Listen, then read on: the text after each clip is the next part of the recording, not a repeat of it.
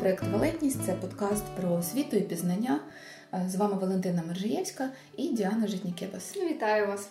Ми продовжуємо говорити про різні вікові особливості дітей і як вони проживають той чи інший вік, ті чи інші задачі, і як їх можна навчати і взагалі взаємодіяти в різному віці.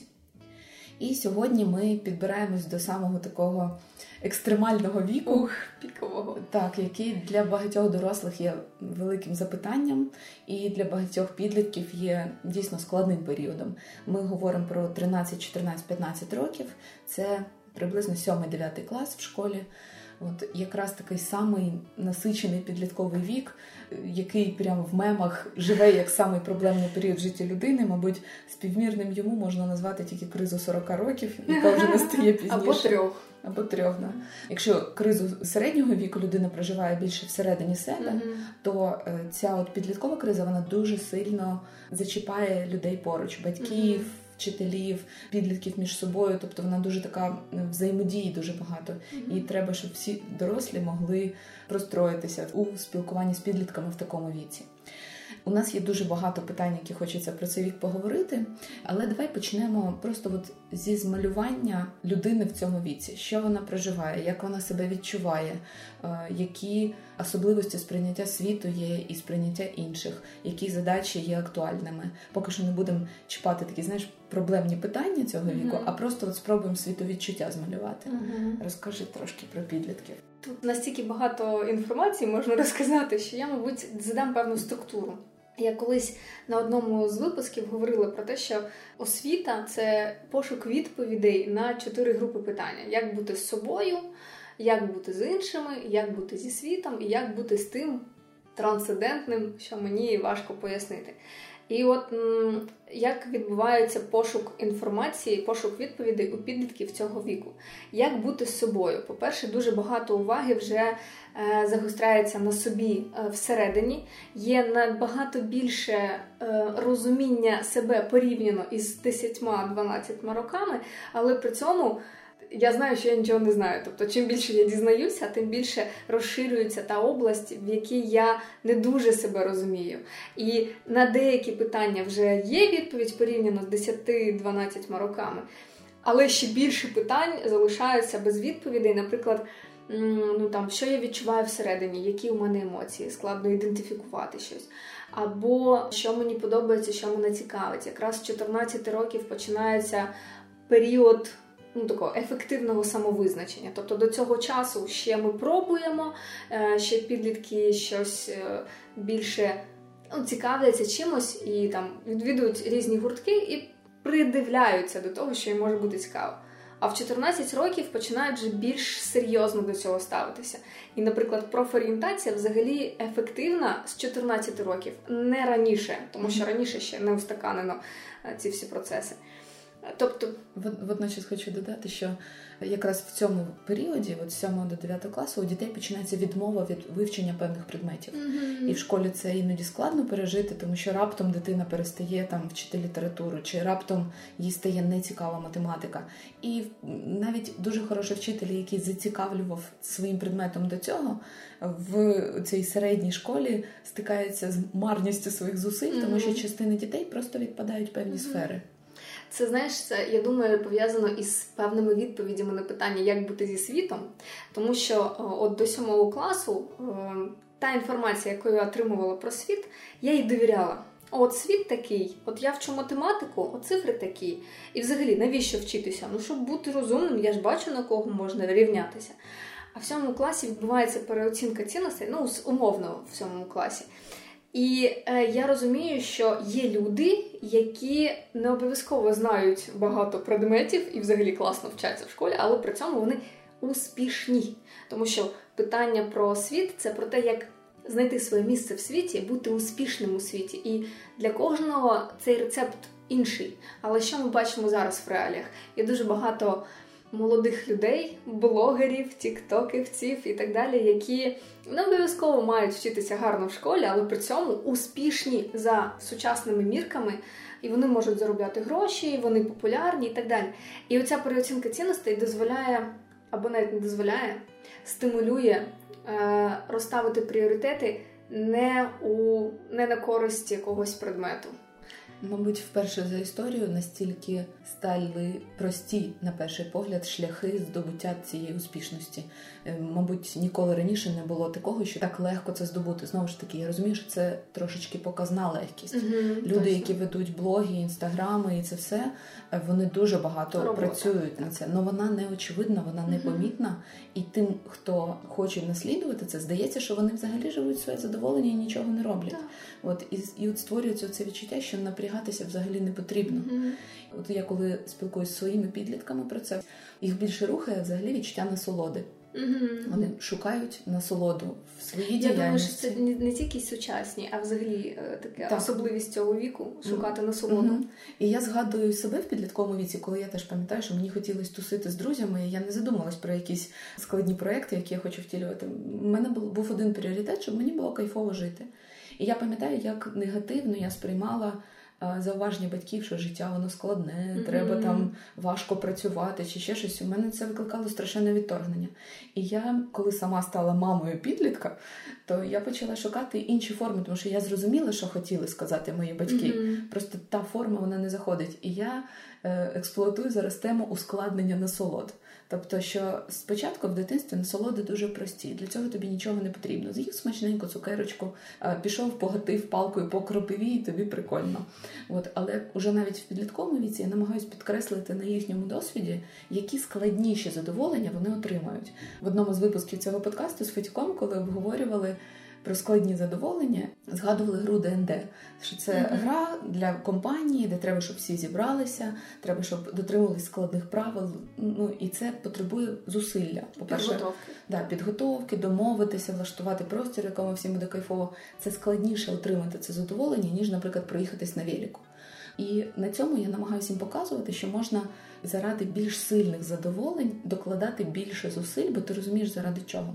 Тому що я впевнена, що люди, які реалізовують якісь великі проекти, наприклад, я не знаю, Корольов, який запустив в космос ракету, у нього було величезне задоволення від того, що йому це вдалося. Ну працювати йому для цього довелося Мгм. дуже багато. Ну і так само, як художник, який малює картину, чи бізнесмен, який відкриває свій бізнес, вони дуже сильно вкладаються, вони працюють дуже багато, зусилля надзвичайні. Але мені здається, що в кінцевому випадку вони теж багато чого роблять для задоволення, для цієї насолоди. Угу. У мене колись е, була розмова з одним топ-менеджером, і він мені розототожнив е, поняття насолоди і радості. Коли насолода це те, що я отримав, одразу схавав, і мені тут от якраз прикольно.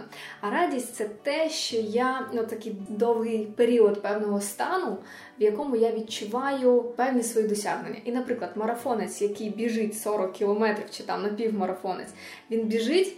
І не можна сказати, що він прям насолоду отримує, але він отримує певну радість, особливо в кінці, коли він прибігає, і от у нього певний стан радості. Мабуть, радість це якраз і є ускладнена насолода, коли це якісний стан, який ти можеш довгий час проживати.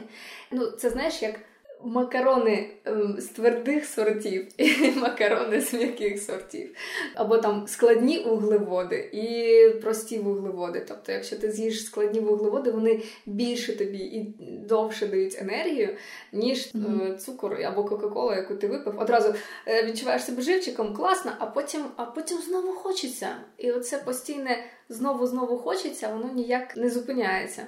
При тому, що радість це той стан, який залишається з тобою, тому що залишаються певні досягнення. Ти просто як по сходинках йдеш до все більшої радості. Угу. Мені здається, що якраз в сучасному світі доволі багато міркувань про щастя є в різних спільнотах, під різними кутами намагаються розгадати секрет щастя. Е, Дуже багато в скандинавських країнах е, про це говорять, намагаються вибудувати щасливе суспільство. Мгм. І якраз от міркують про цю неминущу насолоду. Мені просто здається, що підлітки саме оцим задоволенням пояснюють, воно їм зрозуміле. Їм що ці складні переживання можуть бути недосяжні. Тому, спілкуючись з підлітками, треба оперувати з тими поняттями, які вони можуть впізнати в собі і співставити. Хоча, звичайно, е, коли ми говоримо про відчуття реалізованості в житті, про відчуття втілення якоїсь ідеї, якоїсь місії, чи про реалізацію просто якоїсь прикольної задумки, от е, це трошки більше ніж насолода, звичайно. Це значно ближче до відчуття щастя, відчуття сенсу життя, що твоє існування в цьому житті не марне, mm-hmm. що ти десь залишив свій слід. Да, у, у кожного це знаєш переломлюється під трошечки своїм кутом, але чесно, я не можу згадати себе там в 13-14 років, щоб мені були зрозумілі ці стани.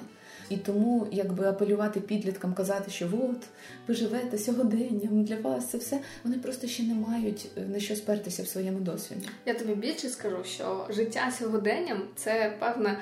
Природня здатність підлітків це певний еволюційний етап, який їм необхідно пройти для того, щоб е, навчитися думати ну, заздалегідь.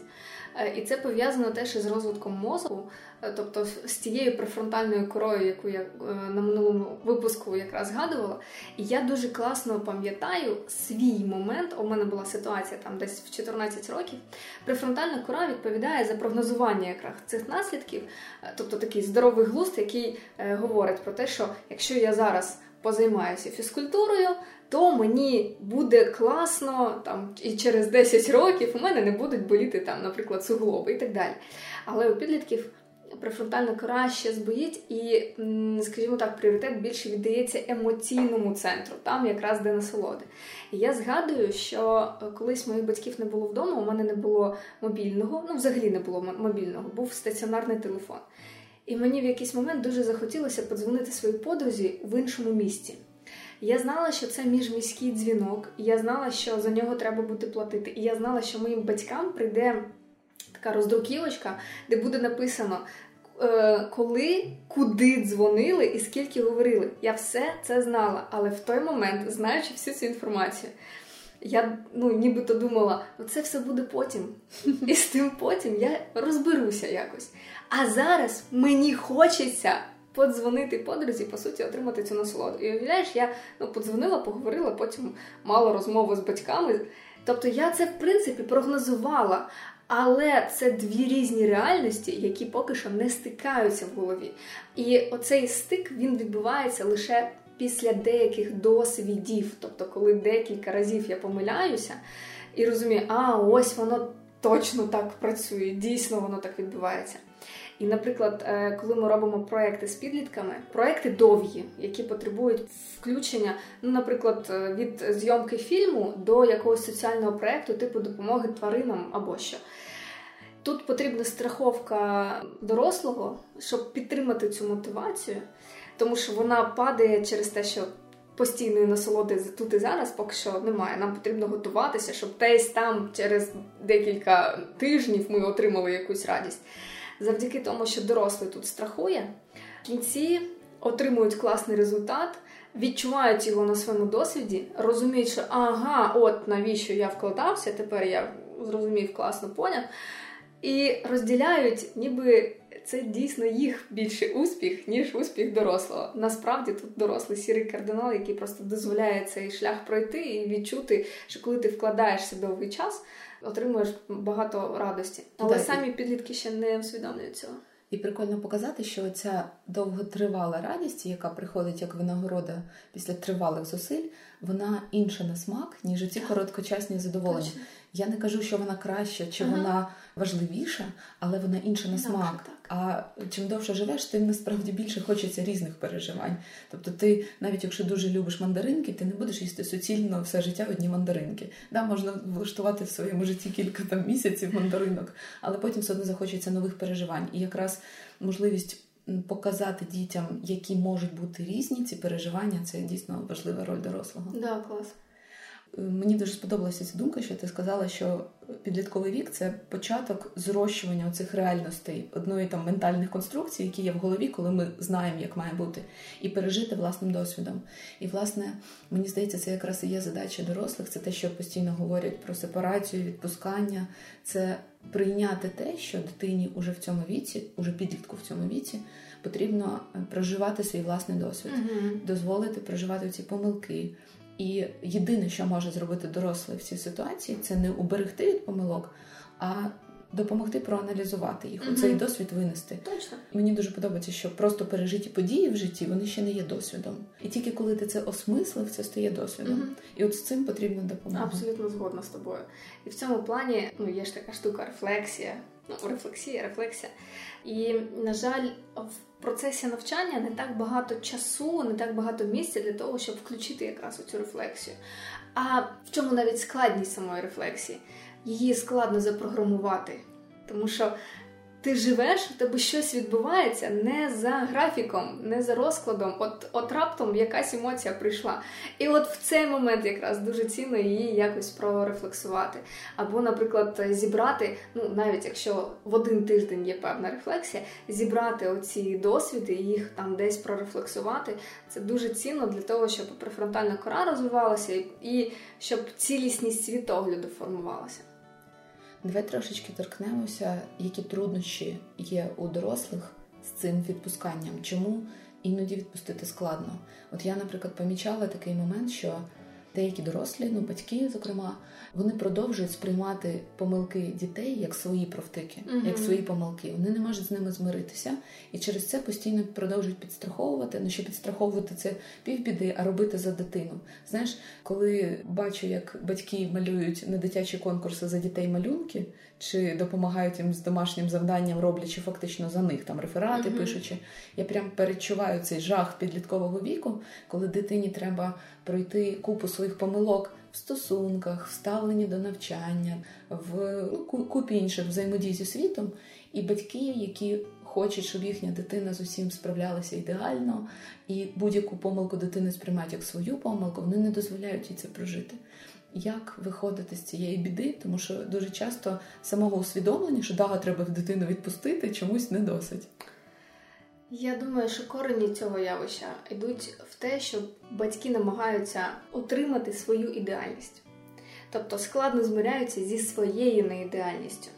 А це йде від їхнього дитинства, коли їм потрібно було бути вище, сильніше, швидше, е, щоб бути успішніше. Тому що відповідь на питання, як бути у світі, тоді 20-30 років назад вона інша була, не така, як зараз у підлітків. І це формує певний світогляд.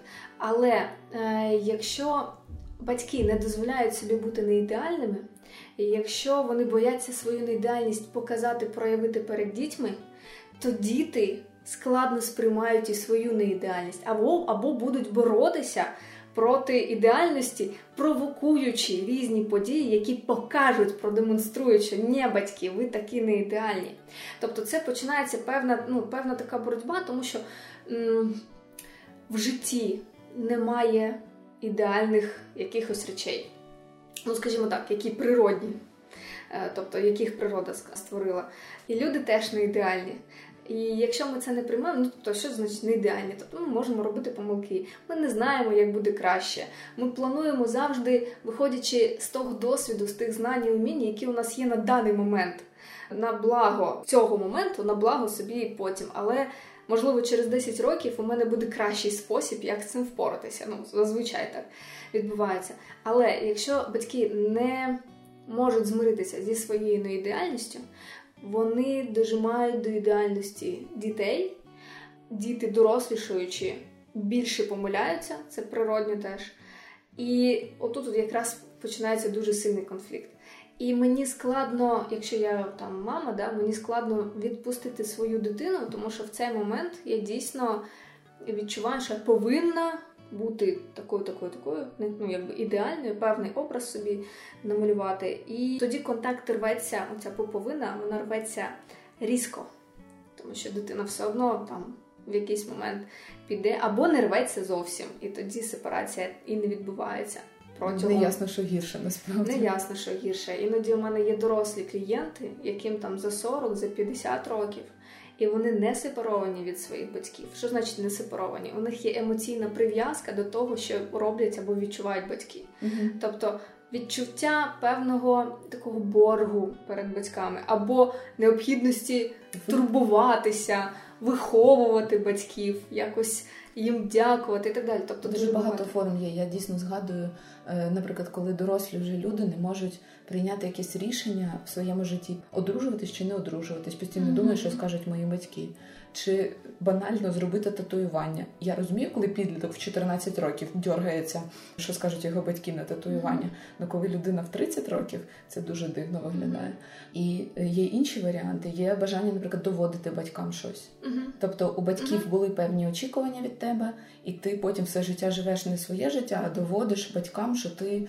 Е, що ти молодець, що ти класний, якщо є така потреба. Або навпаки, щось в протест не робиш принципово. Батьки від тебе чогось очікували, а ти продовжуєш е, заперечувати своїм способом життя оті очікування батьків. От ну це теж не про сепарацію. Так, сепарація, мабуть, відбувається через такий процес, як знецінення богів скидання богів з п'єдесталу, як у давніх міфів. Титаномахія. Так, точно. Тому що для того, щоб мені стати кимось, щоб мені зрозуміти, хто я взагалі такий, мені моїх батьків, яких я ну, обожнював, ідеалізував там до якогось віку, до семи років точно. В якийсь момент я починаю відчувати, що те, що говорять батьки, не досить відповідає реальності, яку я бачу. Ну так само, як з математикою в першому класі. Тобто мені сказали, що є тільки натуральні числа, а тут виявляється ще багато ірраціональних чисел. І да, дитина, дорослічуючи, вона стикається з тим, що батьки не ідеальні. І приймаючи цю неідеальність, вони якби звергають богів для того, щоб самим, а дивись, якраз такий період, в 7-9 класі є така тенденція навіть до завищення самооцінки, ну взагалі до того, що вона отак от пригає, як мені сказала нещодавно дівчинка, то я герой, то я унила какаха. Тобто, то я на висоті, то я зовсім погано себе почуваю. Але тенденція до завищення своїх здібностей, до того що я впораюся, я справлюся, і мені не треба вчитися, я стану відомим блогером. Вона якраз відбувається, тому що я богів одних якби з підесталу скинула, і сама на цей підестал намагаюся забратися. А далі наступний період, який ми потім будемо вже випуску обговорювати, коли приходить усвідомлення і своєї неідеальності. Така криза, коли я теж не Бог, е, зіткнення з обмеженням своїх можливостей. Це дуже важлива криза, дуже корисна, але вона потім проживеться. Зараз це той період, коли потрібно звернути батьків. І батькам е, потрібно дати таку можливість, бо інакше не буде отого росту і розвитку у своє життя.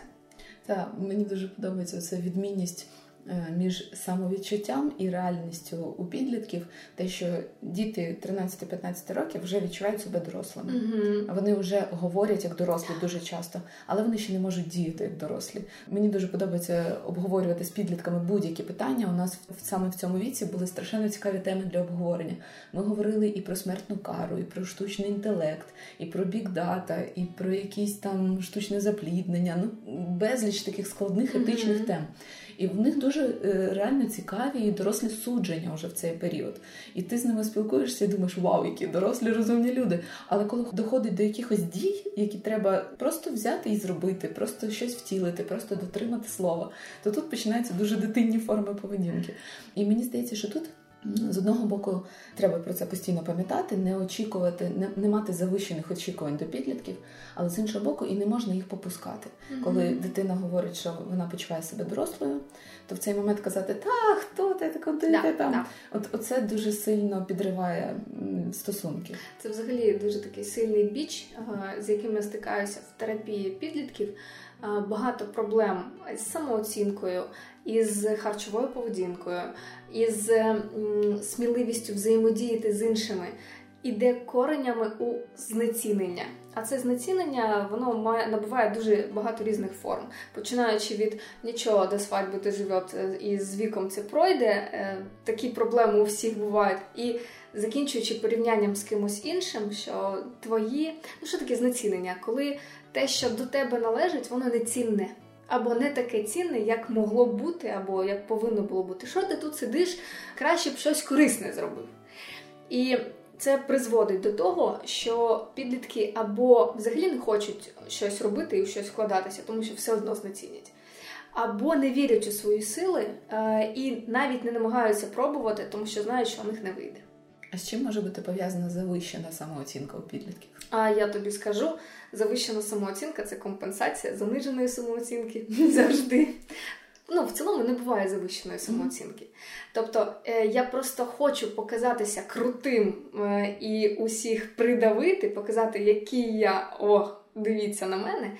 Тому що всередині себе я настільки не впевнена, що мені аж страшно, що це зрозуміють інші.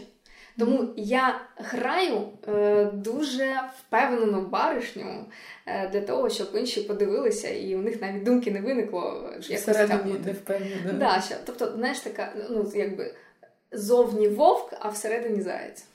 Угу. Ну, зрозуміло, чим це лікується. Це з дорослішанням, з реальною реалізацією якихось проєктів, реальних задумів е, з'являється розуміння, на що ти справді здатен. Ну, неважливо, чи це дії, чи це стосунки, наприклад, розрулення якихось складних ситуацій е, в стосунках. Це теж зараховується як свої ага. успіхи, наприклад.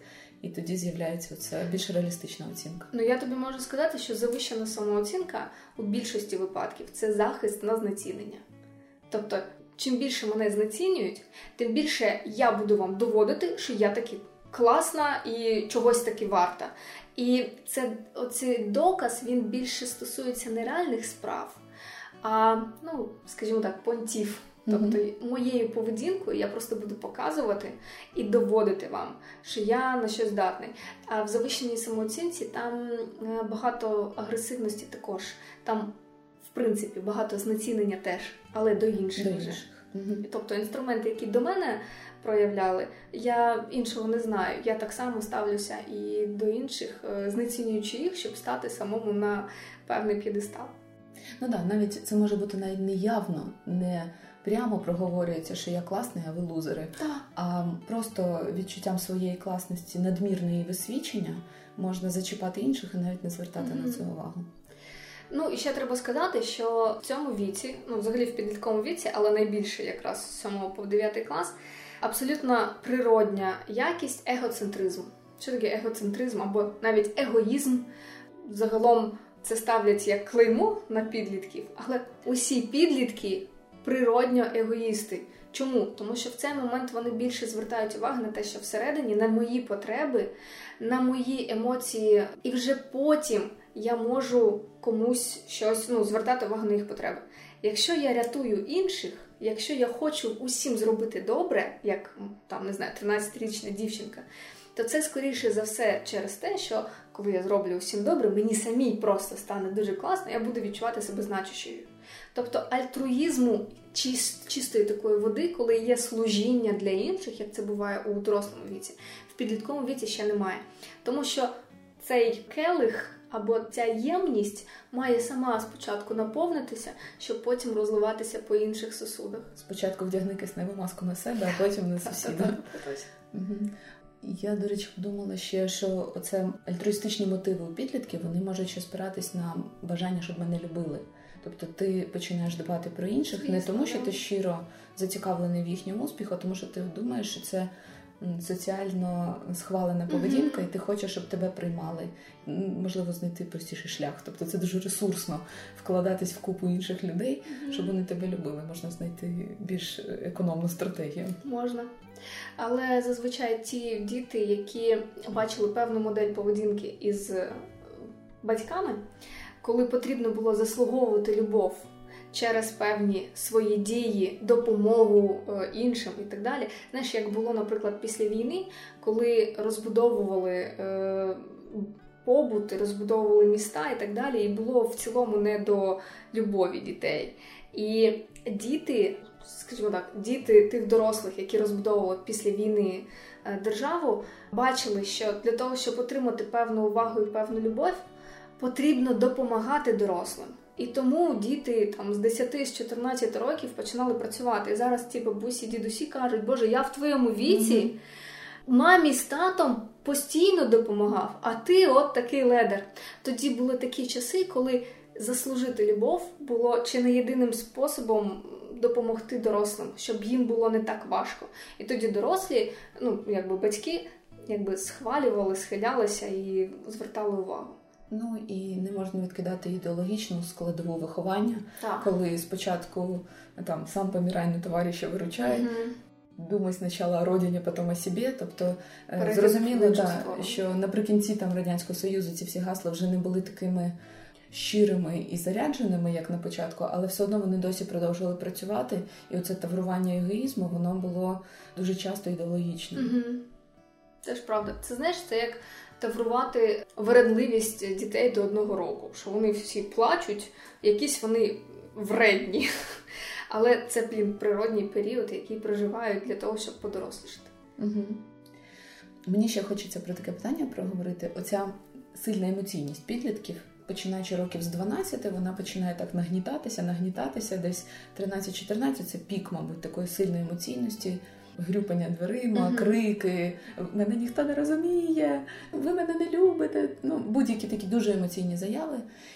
Таке відчуття, що взагалі е, ніби підлітки сприймають світ трошечки оголеними нервами. Uh-huh. Вони страшенно буремно реагують на дуже багато різних явищ на сприйняття нерівності в світі. Це викликає страшенне обурення, mm-hmm. на неймовірну кількість фейків цієї псевдореальності. Їх теж це дуже сильно змушує емоціонувати. Страшенно виводять з себе всі будь-які прояви лицемірства. Наприклад, в системі освіти такого доволі багато, коли. Mm-hmm. Наприклад, ми робимо там контрольну роботу. Спочатку тренуємося, а потім робимо для району. Ага. Наприклад, чи ми е, оцим ці йдуть відмінники, тому ми їм дамо заздалегідь завдання, щоб вони дізналися. Оце все лицемірство навколишнього світу.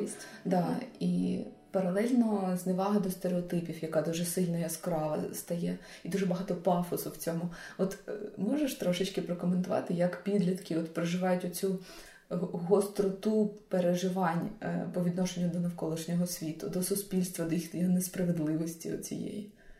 Треба сказати, що по суті це ті питання, з якими вони стикаються якби обличчя в обличчя вперше. І відповіді якоїсь чіткої, як у дорослих, ще немає. Вони її шукають самі. Ну тут, знаєш, як Дорослі, мабуть, споглядають світ як з гелікоптера, бачачи усю картину повноцінно, розуміючи, що ось квартал, за ним ще квартал, або тут ось ліс, тут багато дерев. А підлітки сприймають це із землі, ідучи о, дерево. А за ним ого, дерево ще. І кожен раз це ну як несподіванка, певна. І кожен раз потрібно розбиратися з цим конкретним деревом і не можна пройти повз нього, не розібравшись, чому у нього от такі, таке гілля або таке дупло, там не знаю, і так далі. І через те, що вперше вони стикаються з певними такими гострими питаннями. Чому вперше? Тому що до цього часу, ну в силу того, що вони ще не дорослішали, в силу інших інтересів пізнавальних, ці питання просто не були на часі. як Ірраціональні числа в математиці. А тут раптом вони з'явилися, їх не можна не, не побачити. І будь-яка несправедливість, е, та й взагалі будь-які такі питання сприймаються категорично біле або чорне. Е, немає ще достатньо напрацьованих ситуацій, які б дозволили, як з гелікоптера, подивитися на різноманіття різних ситуацій. Е, ще немає достатнього узагальнення, що оце дерево, от з цим гіллям, це просто один з прикладів того, який може бути ліс. І тому для дорослих може здаватися, що підлітки багато часу приділяють якісь дурниці, якимось питанням. Тут щось щось корисне зроби. А там якраз багато ну, абстрактне мислення зараз розвивається. Чому підлітки класно розповідають, класно розмовляють там на рефлексії, класні думки висловлюють, але при цьому в діях не дуже зграбні. Тому що абстрактне мислення випереджає сплановане, прогнозоване проєктування, коли я щось задумав зробити і до цього довів. І ще е, повертаємося до попереднього випуску, коли я проговорила про ці гормональні заводики і про те, що дитина дорослішаючи, нібито йде на нову територію будувати своє життя. І один з гормональних заводиків заводик стресу, який сприймає будь-які моменти або е, жести в свою сторону як потенційно ворожі і на них потрібно реагувати теж доволі агресивно, щоб відстояти свою позицію. Ще немає інструментів, які дозволять не відчувати небезпеки. І грюкання дверима, емоційні фрази це по суті прояв безпомічності, тому що у мене багато думок про те, які бувають проблеми е, в світі, я просто це вже не можу розбачити. Я стикнувся з десятьма деревами, і мені усіх їх потрібно зрозуміти. А дорослий вже давним-давно все зрозумів, для себе по поличках розклав, і для нього це не завантажує його оперативну пам'ять. А для підлітка завантажує. А тут ще треба вчитися, а тут ще з друзями треба порозумітися, а тут батьки ще щось хочуть. Така певна захисна реакція, от така агресивна, це спосіб, в якому, знаєш, таке перезавантаження комп'ютера, коли я вже не можу з вами всім стикатися, ідіть всі лісом і залиште мене в спокою. Тобто така категорична сама по собі реакція. І я згадую експеримент, е, коли підліткам і дорослим задавали певні питання, і їм потрібно було відповідати так, ні. Наприклад, питання, чи поплавали б ви за кулами? Все, більш ніякої інформації. Ти поплавала б за кулами? Ні, ніколи. От, коротше, ну, дорослі відповідали ні. 70% підлітків відповідали ні. 30 відповідали так. Але 70% е, підлітків відповідали ні зазвичай на 10-15 секунд довше, ніж дорослі. Тому що для них не було очевидним, що це обов'язково має бути. От що ти б не поплавала з акулами? Ну, складне питання. Для того, щоб наважитись поплавати з акулами, треба, щоб мотивація дослідження, пізнання чи якихось гострих переживань ага. Е, пересилювала е, ризики. Угу. Тобто для мене зараз моє життя стало цінним. Угу. От в підлітковому віці я не відчувала цінності угу. власного життя. Тепер відчуваю. І тепер я його бережу. І зайвий раз наражати себе на небезпеку, щоб позбутися важливих. Ще елементів мого життя мені не хочеться. Ага. Я можу піти на ризик тільки тоді, коли я розумію, що те, що я можу отримати як винагороду за цей ризик, воно пересилює, якщо воно дуже значиме. uh Але в підлітковому віці у мене не було цієї цінності, можливо, тому ця ризикована поведінка і гострі відчуття да. стають ціннішими ніж те, що ти маєш. Я можу тобі сказати, що е, у підлітковому віці дуже велика залежність від дофаміну. Для того, щоб відчувати себе класно, потрібно великий сплеск періодичний оцього дофаміну. А дофамін виробляється тоді, коли я пробую щось нове, я чомусь новому вчусь, або я роблю щось ризиковане, тому що там ну 100% щось нове, щось мені невідоме. І е, якраз оцей дофамін дуже ну, якби вприскується в кров, мабуть, в кров, я тут вже точно не пам'ятаю.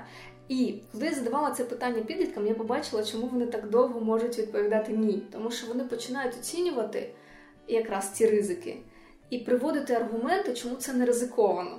То, наприклад, а якщо а можна бути в клітці, ага. а багато акул взагалі не їдять людей, а акула їла чи не їла, і так далі. І коли вони розуміють, що такі іншої інформації немає, вони доходять до того, що такі, да, я не буду плавати з акулами.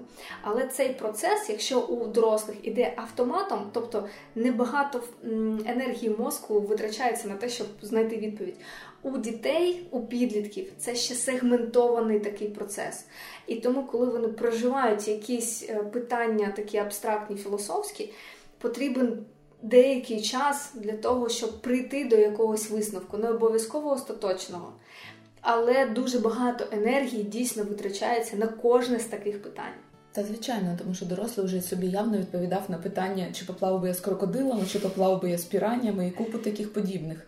І через те, що ти вже кілька разів це все обдумав і обкрутив, то ти просто думаєш, а ну це приблизно така схема, я більше не буду. Так, так, І звертає увагу на щось інше, на що йому актуальніше тепер.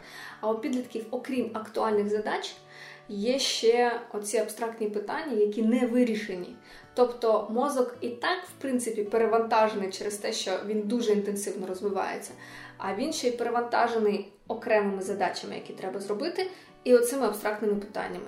Тому підлітки дуже часто забувають якісь обов'язки, забувають, що вони щось пообіцяли, і треба було щось зробити. І іноді здається, що вони можуть отак от е, гальмувати і тупити. І ігри з переглядом яким, якихось таких дурнуватих відео, це спосіб, в якому вони просто відпочивають на фоні. І мисленнєва діяльність вона відбувається на фоні, але не так інтенсивно, коли я просто про неї постійно думаю. Ще хочу е, трошечки е, до префронтальної кори повернутися, чи яку ми постійно згадували, тому що вона дійсно є визначальною для поведінки підлітків. Мені дуже сподобалося, що вона відповідає не лише за планування, за передбачення наслідків. Я коли читала опис, за що відповідає префронтальна кора, то там ще згадувалось, наприклад, естетичне відчуття, тобто відчуття прекрасного. Угу. Чому батьки так часто обурюються зовнішнім виглядом підлітків? У них не співпадає відчуття прекрасного просто. От. І, е, зокрема, етичні питання це також задачі перифронтальної кори. І тому якісь етичні вибори, які стаються для підлітків, вони не очевидні, Угу. і дуже часто вони не мають ще на що спертися, Угу. приймаючи ті чи інші позиції. Мені здається, що якраз проблеми цькування в школі вони часто виникають саме з оцього невизначеного етичного сприйняття, тому що ти нібито інтуїтивно щось відчуваєш, що це недобре, але у тебе, крім відповіді дорослих, яку тобі як заготовку давали, своєї ще немає. Мгм. І поки ти не проживеш якісь е, складні ситуації, ти не можеш знайти ці відповіді, бо поки не було чим. Угу.